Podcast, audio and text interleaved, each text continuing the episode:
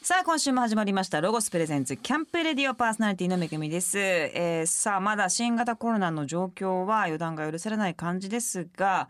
まああのーとはいえねいろんな楽しいこともこの冬はいろいろありますから、えー、11月になってくると食べ物も美味しいですしねサンマとかあのキノコ系も美味しいしなんかこう気候もねまあ、実は今一番いい時だったりもしますので、えー穏やかなですね今をぜひ皆さん楽しんでいただきたいなと思います、まあ、引き続き手洗いうがいと、えー気をつけていただきたいところはたくさんあるんですが、えー楽しみながら気をつけていただきたいなと思います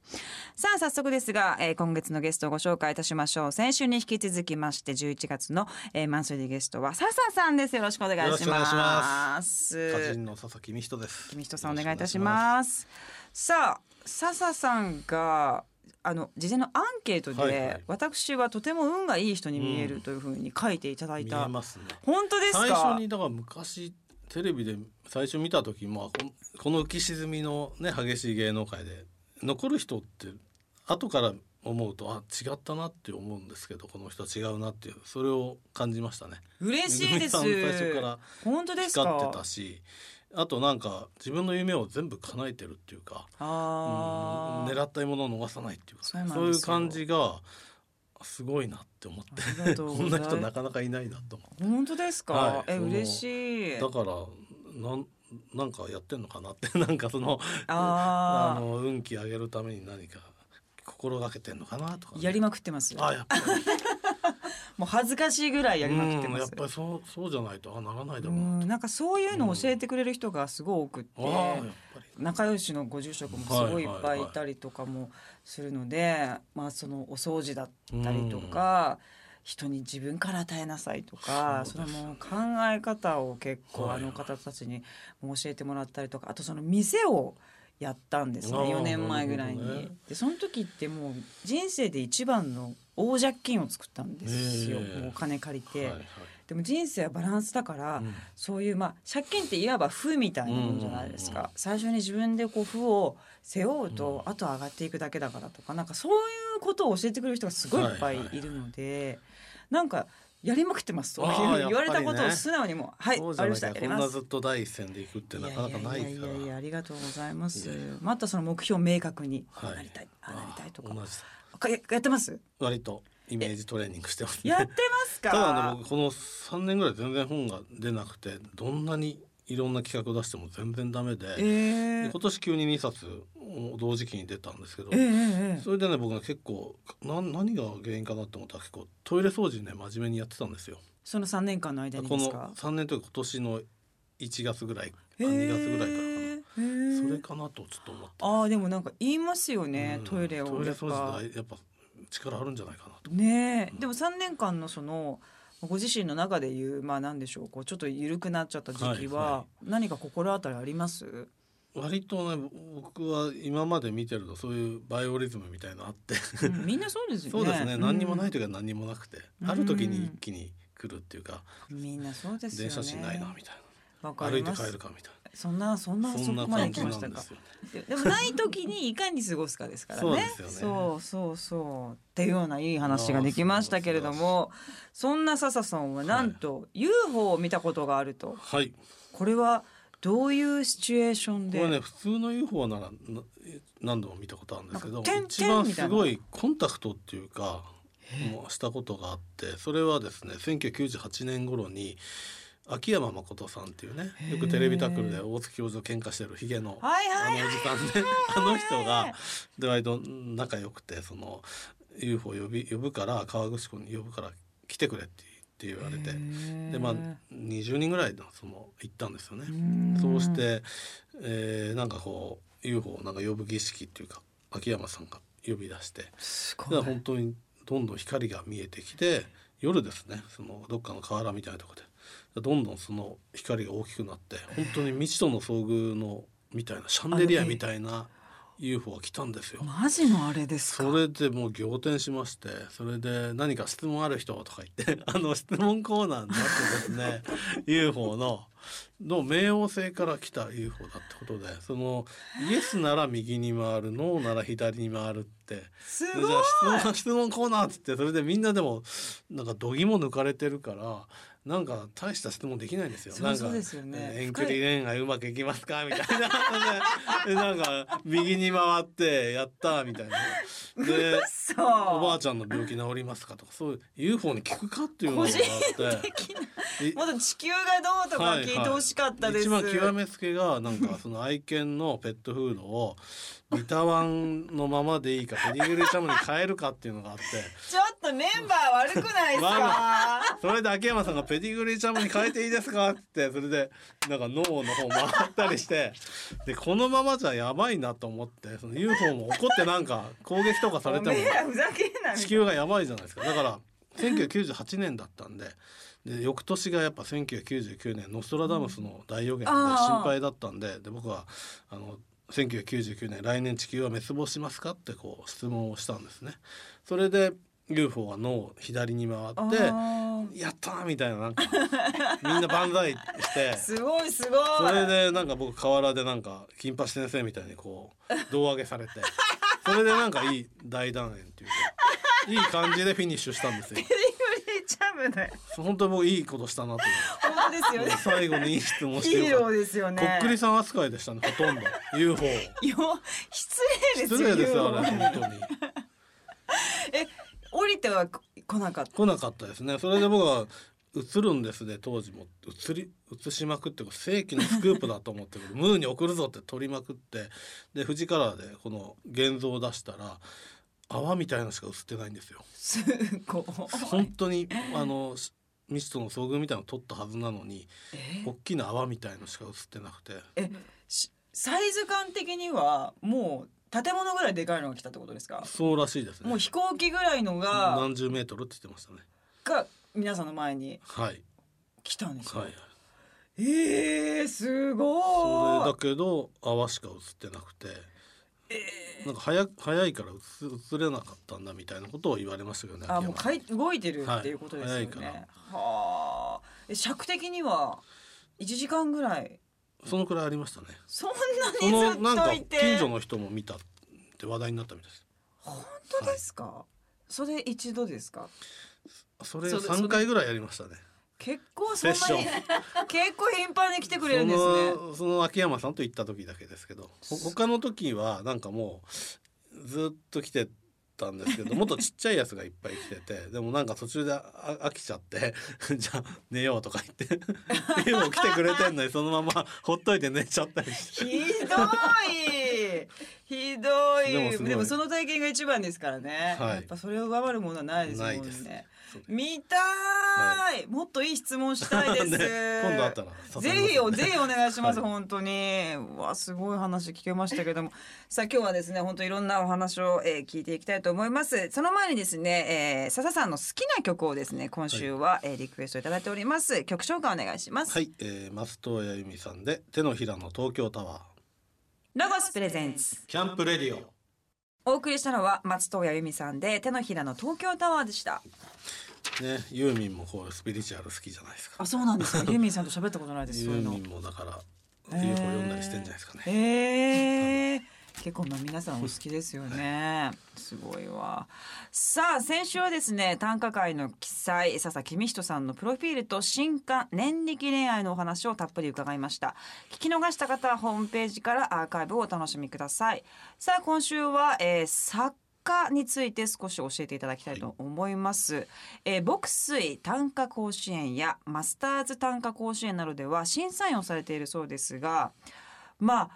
なんでしょういい歌とかっていうものっていうのはまあどういう基準があったりするんですか、まああの短歌ってあの俳句と違って季語もないですし、うん切れ字とかも必要ないんで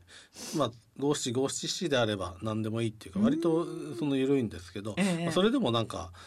嬉しいとか悲しいとか直接的に言ってもなるほどあんまりどのくらい嬉しいのかどのくらい悲しいのか伝わらないんで、うんそれを何か情景に託すっていうのがやっぱりうんうんうまい歌だと思うんですね。なるほどだからそういうところとかを見てますね。うーんあまりにもベタじゃないかとかそれでもえー、それはでもすごい言葉を知っているはい使い方を知っているっていうところがすごい大事かなとか思うそうんですねですけどそう,、いうのってどうやって鍛えられるもんなんですかね。まあいい歌をたくさん見ると、ううんん、そあんまストレートな表現してないんですよね。いやーなるほ例えどばあの愛犬が死んで悲しいとかね号泣したっていうふうに書いても、まあ、そうだよねとは思いますけど、うんどのくらい悲しいか伝わってこないですよね。でも何かそうですよね犬小屋空っぽの犬小屋に雨がねあの降り注いでたとか悲しいそういう情景に例えるとようりん悲しみが伝わってくるんでめっちゃ悲しいですねそういう何か、うん情景に例えるならどうしたらいいかとかそういうとこ考えていくとだんだんコツがつかめてくると思います短歌うの。んなんか映画のコメントとかよく頼まれるんですよ、はいいはいい、こと言いたすぎてうん滑ってるんですよいつも、難しいんですよねああいうのうもんあんまりだ本から慣用句というか当にええもうなんか使い古しの全米が泣いたみたいにやっちゃうとそうそうどっかで見たぞってなっちゃうんで、えーその自分だけの言葉を探る作業っていうかがやっぱりそうです、ね、それがまな醍醐味でしょうね。短歌なんかこう難しい風に言いすぎて何言ってるか分かんない人がいるじゃない ですか私もそうなりがちな時あるんですよかっこよすぎてもう言いたいこと全然分かんないみたいなうんあれとこうなんかいい言葉のチョイスのこう落としどころみたいなのはなかなか難しいですねねすごい素直に書いた時がいい時もありますしね。そうですねうんあまりそう素直すぎてもダメな時もあるし、なるほど微妙なところですよね。なあるほどあいうのご自身でお作りになる時にまあなんかこう気をつけてらっしゃるところとかってあるんですか僕もやっぱりだからあんまりストレートになりすぎた時は遂行しますね。あこれただの三文じゃんって気気づくとなってることが多いんで、うん何かその上上の句の五七五とうん下の句の七七を違うものにするとかあーちょっと違うものなんだけどちょっと響き合うものにしたりとかうーあんのただの話し言葉にならないようなるほどねに遂行してますね。シェイクスピアとかはどうですかなんかいやもうきめっちゃ綺麗だし、うん、例たえが絶妙で すもんね。絶妙長いけどす ごい絶妙、あんなのできないと思いつつ憧れますよ憧ね。れますよねあの対義語っていうんですかね雷のような静寂とか、はいはい。ああいうのもなんかやっぱかっこいいですよかねっこいいですよね。見つけてる感ありますよね、はいはい。高校ですよ。いやーなるほどねそして、まあ、宇宙ヤングというですね、はいえーテクノポップユニットもやっていらっしゃいますが、このまたリリックですね、はいっていうのはまた歌とは違うテンションで作られてますかそうですね。あの短歌で普段もう五七五七四縛られてるんで、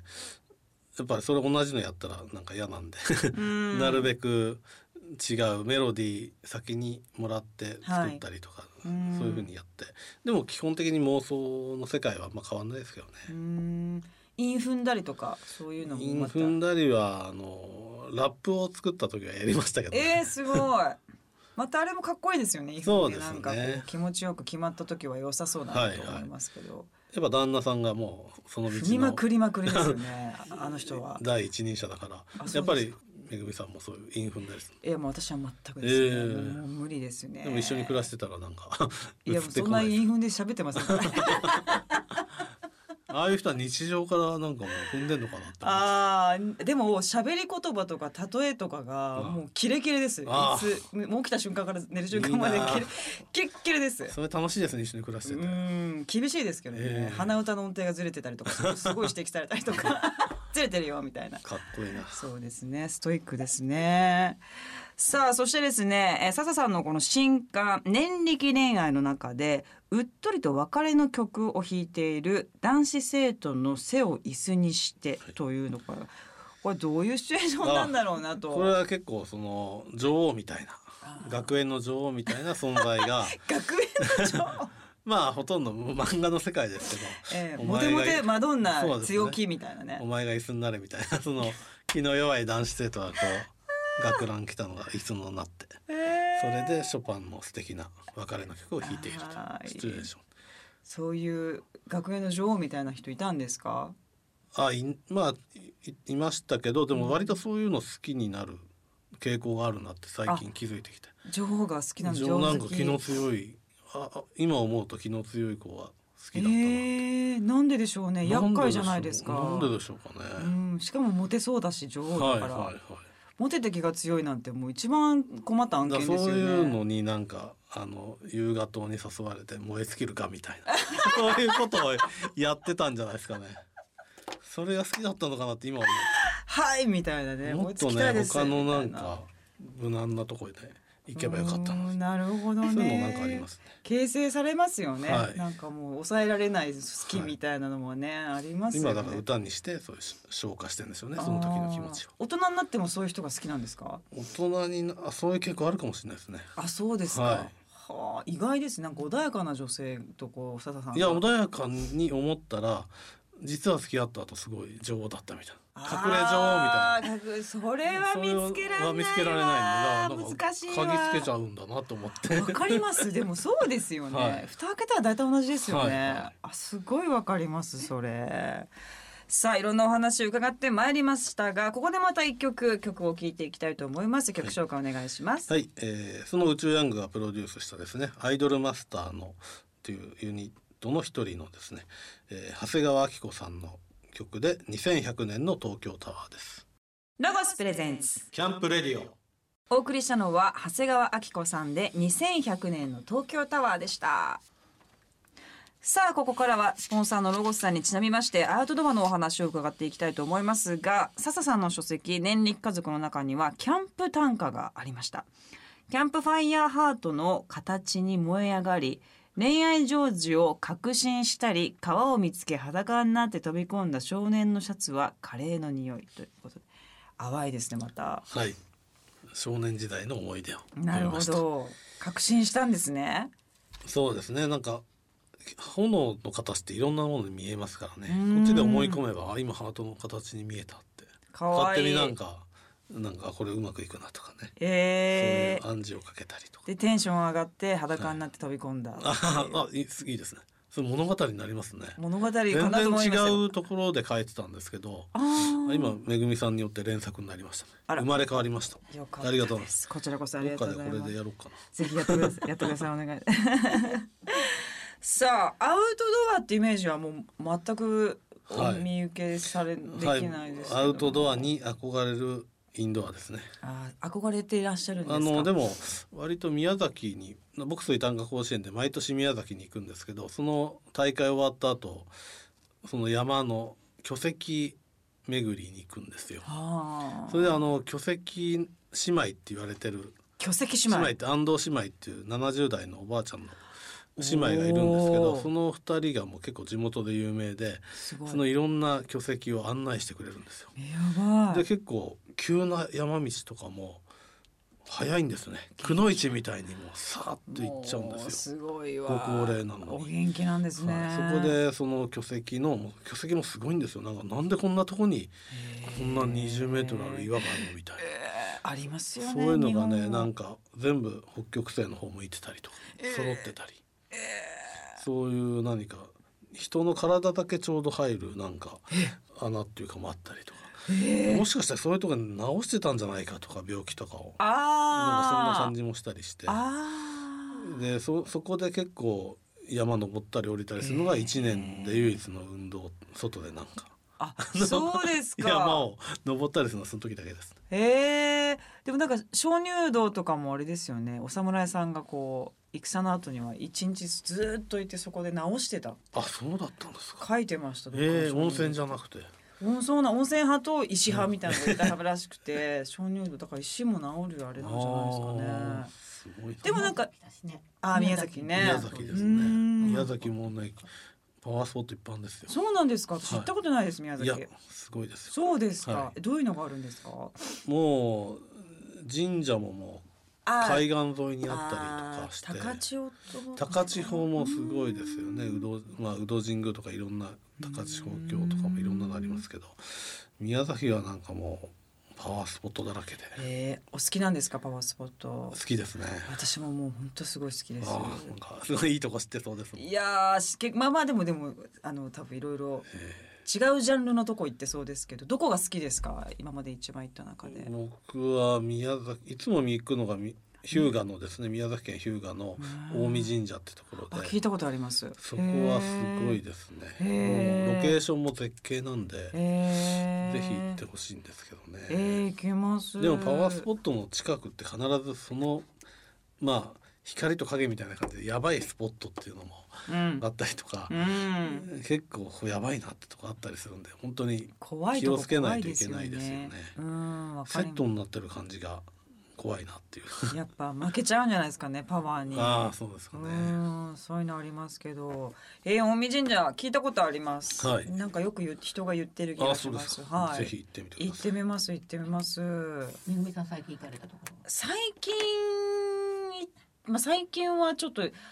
まあなかなか行けないんですけど、私の中ではやっぱもうこの沖縄のはい。久高島とか、ああの辺はちょっとまたこうネイチャー感あとああ中島はよく聞きますね。普通にもうなんでしょう土器とかがはい。もうゴロゴロ出てきたりうんもしますし、絶対石とか持って帰っちゃいけない、ダメなんです。よ、不思議なとこですねうんあそ行ってみこたはいなぜひ行ってください、はえもう全国のそういうパワースポットというかお寺とかお神社とかお好きですうんかそうです行ね。ってらっしゃいますかはい。観光がてら行きますね。ああそうですかなんですお好きですかそういう神社とかお寺って神社のうん神社の方が好きですね。あそうですまか、あお寺よりもですね。なんかシンプルで。うんわかりやっまぱすりあの、ね、お寺って仏像とかいっぱいあって賑やかですけどいろんなコーナーがありますよね神社ってすごいシンプルで何にもない感じがうん好きなんですよね、うんでもすごい家は散らかってるんですけどわかります。神社とか行くと片付けたくなりますよね。はいはいすっごくわかります。でも先ほどあのアウトドアが憧れだというふうにおっしゃっておりましたけれども、バーベキューとバか、ーベキューまあキャンプ的なものとかを今後やってみたいみたいなことはありやまっす。てみたいですねただなんかあの以前子供のなんか保育園のみんなで集まる親のバーベキューみたいなのやったんですけどなんか話題に入っていけ なくてなんか僕だけ変な怪しい短歌書いてるやつだからなんか話題に入っていけなくてですねそれであんま りそっか。使えないんですよだからその、うん僕がぼーっとしてる間にもう周りのお父さんがほらいろあいろ片付けたあ。りうんうんうとんか、バーテベンキトューの立てたり、はいはい火起こしたり。そういうのもなんかややだなとかねこっそり隠れちゃったり とかでその役に立たないんでなんかねいたたまれなくなっちちゃうょっとね。サブカルの人はねうん多分バーベキューとかね、うん苦手だと思います、いやそうですよね、であれ男の人は動かなきゃいけないなんかちそょっうそとうそう雰囲気ですもんね重いものでねとか、体育会系の人がね率先して動いてあー結局ねなんか役立たずみたいなイメージになっちゃってえー落ち込むんですよ会話とかは合うんですか、まあ、その会話はねなんかあんまり合わない かなあ合わせていきますよね、んそうですよね子供のためにねそうですよねそうですよねやっぱりそのオカルト短歌の話とかはねなかなか何言ってんだこいつはってなっちゃいます よね遊んじゃダメよみたいになっちゃうんだよそうですあのあの子と遊んじゃダメよみたい言えちゃダメみた いな面白いですね子育てもじゃあなさってるんですねなもうもうあのそうですね一応うーん面白いなんかまあうちも変わった家なんですけど、ロックとこんな感じで、はいい、ろんな親がいるんだな って今改めてなんかちょっと思合いいますかそういう父母会のバーベキューなんとなくすり合わせてうん変な感じで帰るみたいな感そうでじすで、ねいつもこ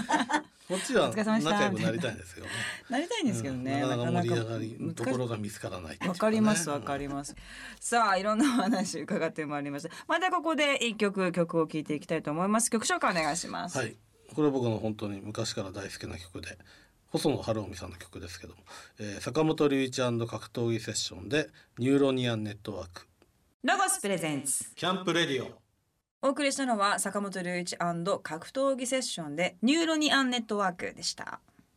さあここからはアウトドアをもっと楽しむためにロゴスからとっておきの情報をお届けするコーナーアイデアタイム GoTo800 ですゲストの笹公人さんにも参加していただきますお願はいいたよろししくおま願いすしますさあこのコーナーのパートナーロゴスコーポレーション人気 YouTuber どっちゃんですこんばんはロゴス公式 YouTube チャンネルおさロゴスに出演しているどっちゃんですさあ笹さんがですね、えー事前のアンケートでアウトドアにあったら良いなと思うものはという質問に対しましてハンモックとはいお答えいただきましたけれども、ハンモックお好きですかハンモックはなんかキャンプの醍醐味というか確あかあにいう大自然にの時でハンモックで揺られたりしたら気持ちいいだろうなっていううね、ん確かに確かに、はいそんな笹さんにおすすめのハンモックお願いします。いやまさに今年今年というか2021年に向けて新商品が発売されるんですけども、その名前もトラットキャンパスゆらゆらハンモックチェアという商品なんですけどもこれハンモックなんだそうなんですよえー結構椅椅子み子たいとしては全然不安定というかもうふふゆらゆらゆらゆらするのでリクライニング機能もついているチェアっていう部類ではあるんですけどもええ結構ハンモックに近い乗り心地になってます。なんかハンモックって憧れるんですけどいろいろ筋肉くりつけたりとかしうんうんうて大変だなみたいな。全くなんですよこれもうこのままこれも収束ができるので普通に筒状のチェアと同じような携帯に収納が。ができるのえでえもう本当にお家に置いといても全然かさばらねなく、え家でも使いたくなりますよねそうなんですよこれめっちゃいいかもうんこれ。えでえこう座った時にハイバックになってて枕もちっちゃいのがついててもう本当にそのまま寝れるような、ね庭庭とかベランダでね そうですねこれで寝てもいいんじゃなもういちゃいい全然これであとドリンクホルダーがついてるのでやばいお酒置いてもう。そのまま星見ながら寝たりとかこれは買いますよキャンプ場にもできる僕ありがとうございますお買い欲ましすくなっちゃっか。たこれ見て欲しくなりましたねこれめっちゃ欲しくなねる。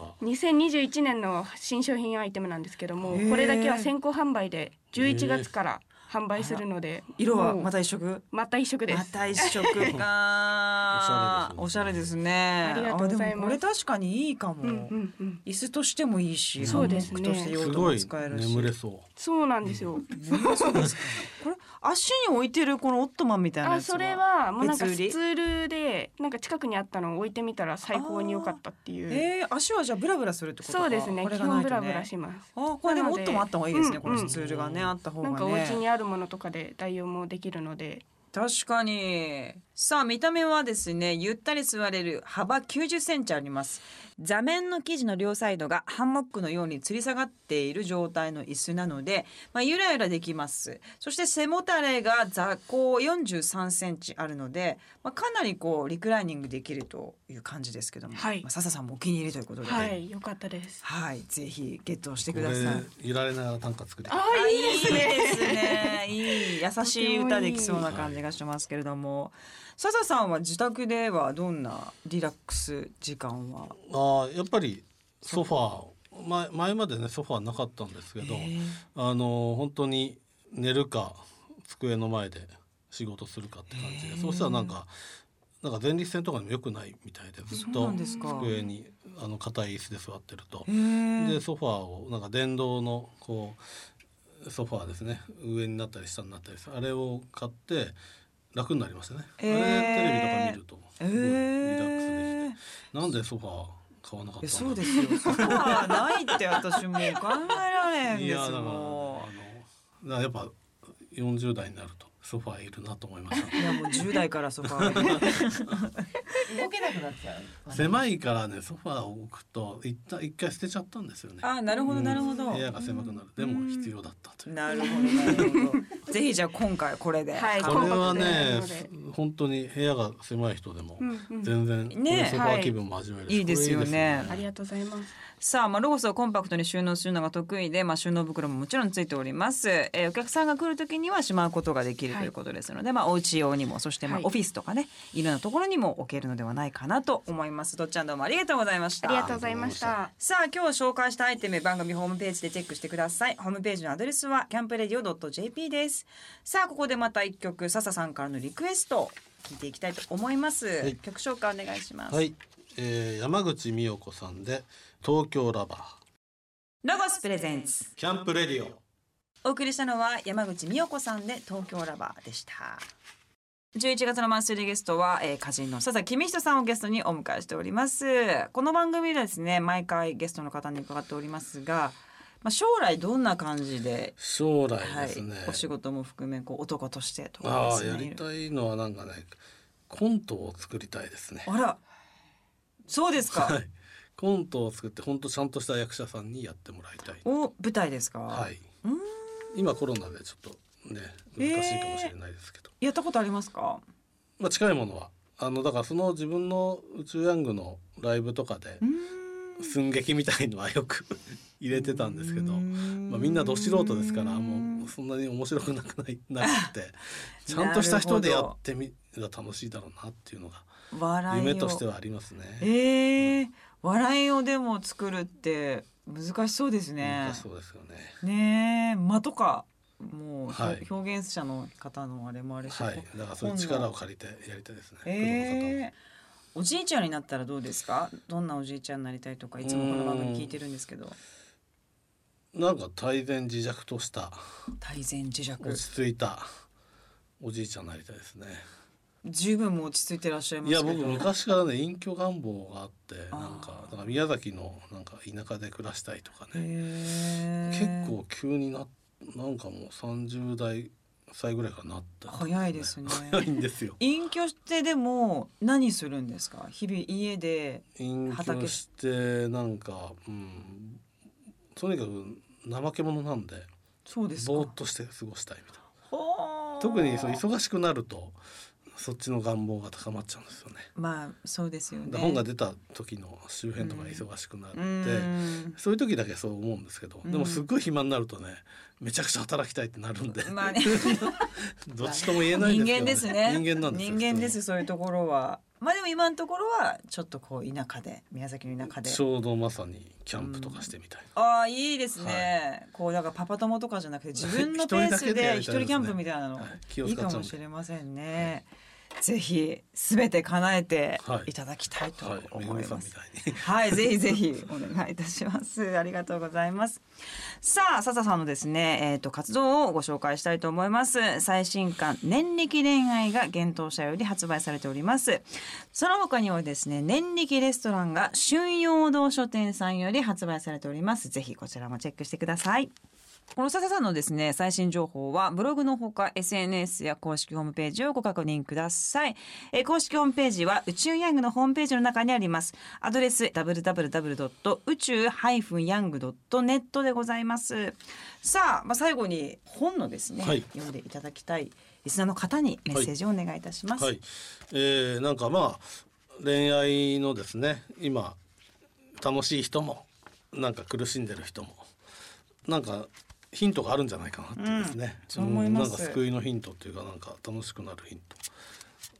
トだから恋恋のお守りになるんじゃないかなっていうね確かにどどうでもよくなってなんか笑笑えたりと かなんかねうでもよくなるんのかいいですね変なねあのパワーがあるんですよねこの絵が特に、うんだかありまらすちょっと恋のお守りとしてうんなんか活用してほしいなと思いますねとっても楽になると思いますので ねぜひ皆様読んでいただきたいと思います笹さん2週にわたってどうもありがとうございましたありがとうございましたまたぜひ遊びに来てくだぜひお願いしまさいまたまたロゴスとアラジンがコラボしました新たに2種類のアイテムが仲間入りをしました一つ目は360度どこからでも美しい青い炎を楽しめるロゴスオリジナルデザインのカセットボンベストーブパノラマガスストーブ